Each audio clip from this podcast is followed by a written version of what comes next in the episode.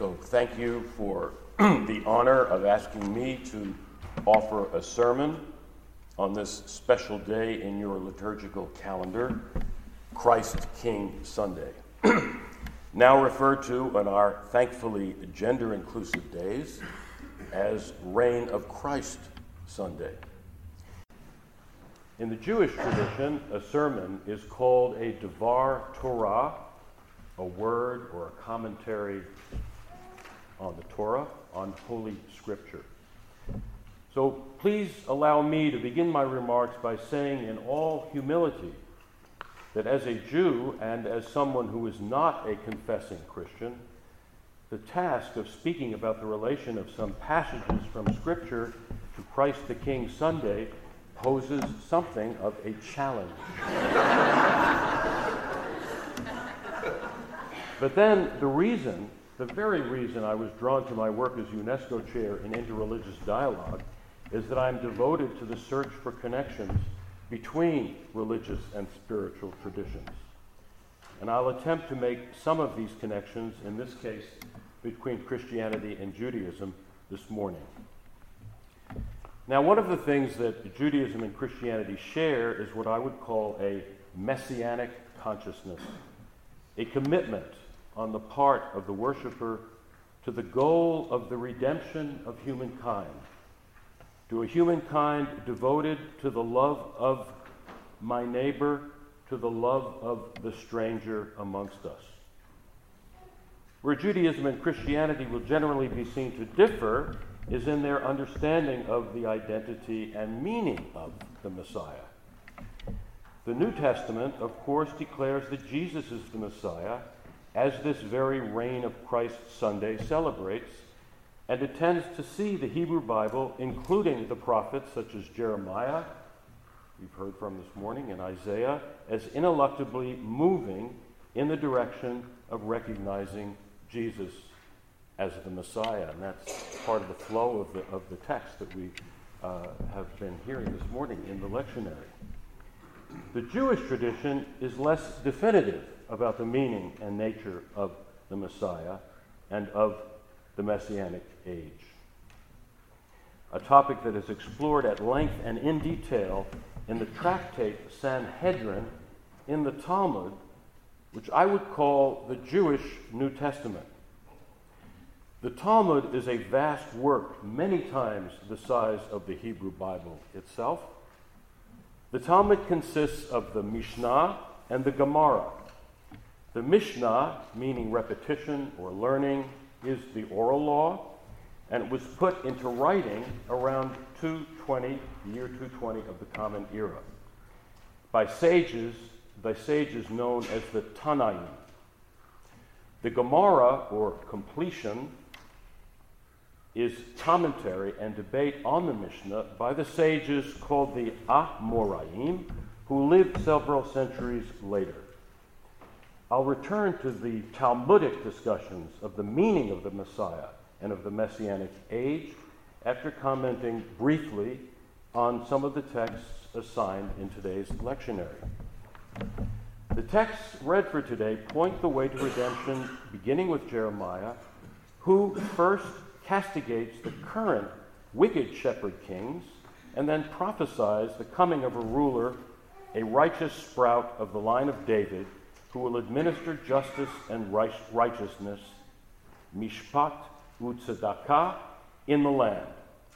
The Jewish people will call this ruler, Jeremiah says, by the name of Adonai Tzidkenu, meaning Adonai is our righteousness. The name of the ruler of the Jewish people, according to the Jewish people themselves, thus conveys the truth that this people's devotion to God is expressed through their righteousness, that is, through their commitment to pursue justice. Justice, justice, they will pursue. In the passage from Luke in the Canticle 16, Luke traces the itinerary of the Messiah through John the Baptist, who prepared the way of the Lord to give knowledge of salvation to his people for the forgiveness of sins. In Colossians 1 11 to 20, Paul definitively states that Jesus is the Messiah, he tells the Colossians that the Father has rescued us from the power of darkness and transferred us into the kingdom of the beloved Son, in whom we have redemption, the forgiveness of sins. The Son, Paul says, makes peace through the blood of his cross. In today's last reading from a later passage in Luke, we arrive at the cross. Two criminals, let's call them evildoers, which is a more literal translation of the original Greek, are crucified at Jesus' side, one to his right, the other to his left. One of these two evildoers kept deriding Jesus but the other rebuked him, explicitly acknowledging the fact that he and the other, other evildoer have in fact been justly condemned to death because of their crimes, while Jesus, in stark contrast, has done nothing wrong. In the Talmud, the rabbis remark that the sinner who repents has a better chance of earning a place in the Olam Haba, in the world to come, than the person who has never transgressed. The word for repentance in Hebrew is teshuvah, which means return, specifically a return to God. I would go so far as to say that teshuvah is perhaps the key idea in all of Judaism, and maybe in all of life, for that matter. Redemption starts with me now recognizing my fault and the harm I have done to others. This is teshuvah. This is what it means to return to God. And is this not what the repentant evildoer is acknowledging at this very moment in the passage, the last passage from the lectionary? I am guilty. The penitent evildoer is saying, I am responsible. And the experience that has brought him to this realization of his own guilt and responsibility is the suffering of Jesus which, in comparison with his own, is thoroughly undeserved. The penitent evildoer has been turned inside out by his experience of the undeserved suffering of the other, of Jesus. Just as Abraham in Genesis was turned inside out by the undeserved suffering of the innocent in Sodom, whom God had sentenced to die with the guilty until Abraham, in Genesis 18, bravely spoke truth to power and convinced God to change his mind. Truly, I tell you today, Jesus says to the penitent evildoer, You will be with me in paradise. In the Talmud, the rabbis often understood the, the messianic age as a return to the Garden of Eden, as a return to paradise.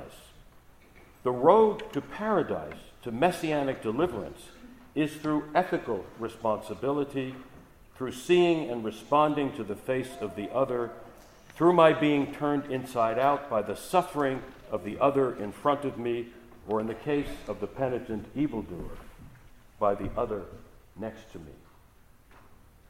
This understanding of messianic deliverance as my assuming ethical responsibility before the other is suggested in a passage from the Talmud as explicated by Emmanuel Levinas, the thinker I've been talking about for the, uh, for the past few days.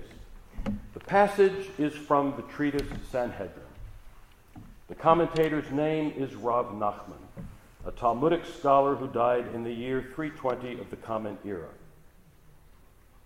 Now, the rabbis have many different ideas of what the Messiah is, and they talk about this in hundreds of pages, through hundreds of pages. Some of the rabbis cited in this section of Sanhedrin say that the, the name of the Messiah is Shiloh, meaning a gift shy to him, loaf. Some say his name is Hanina, meaning mercy. Still others say his name is Menachem, the son of Chizkiah, for the name Menachem means comforter. But Rav Nachman has a different interpretation. And he says, if the Messiah is one of the living, then he might well be me. As Levinas remarks of this passage, Rav Nachman is saying, the Messiah is myself, moi, me, to be myself, to be truly myself, to be lifted to the highest notion of what it is to be a self, is to be the Messiah.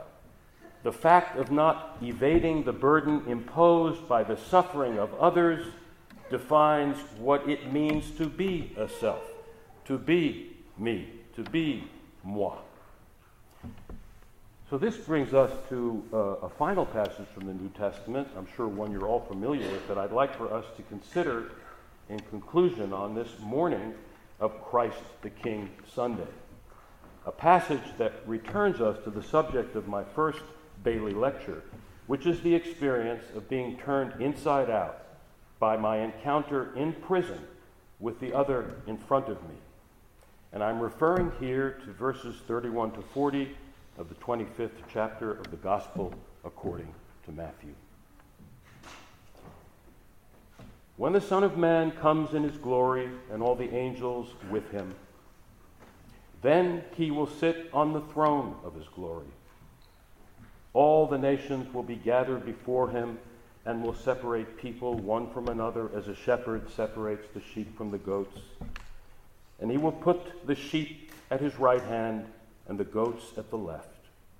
Then the king, Basileus, will say to those at his right hand, Come, you that are blessed by my Father, inherit the kingdom prepared for you from the foundation of the world. For I was hungry, and you gave me food. I was thirsty, and you gave me something to drink. I was a stranger, and you welcomed me. I was naked, and you gave me clothing. I was sick, and you cared for me. I was in prison, and you visited me.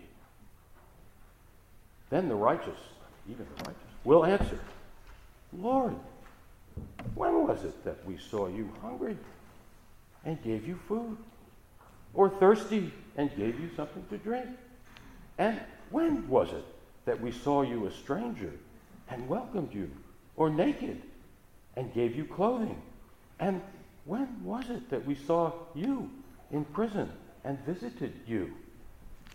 And the king will answer them Truly, I tell you, just as you did to the one of the least of my brothers, the least of my brethren, so you did it to. Who is the king in this passage from Matthew, often referred to as the most Jewish of the Gospels, and who is the Messiah? The king, I suggest, is Christ as God, as the Lord, for the righteous address Christ here as Lord, Kuria, the translation into Greek of the tetragrammaton, the four unpronounceable letters, uh, pronounced when you speak them, you say Adonai, meaning my Lord.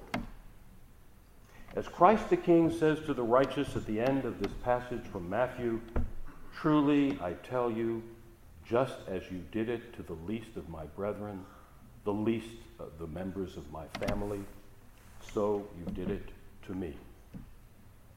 Messianic deliverance is accomplished in this passage by me when, in responding to the vulnerable other in front of me, to the stranger, to the naked, to the sick, to those in prison, I thereby encounter God, encounter the King, enter the kingdom or the glorious reign of justice and mercy. The only way to the Father is through me when I assume responsibility for the other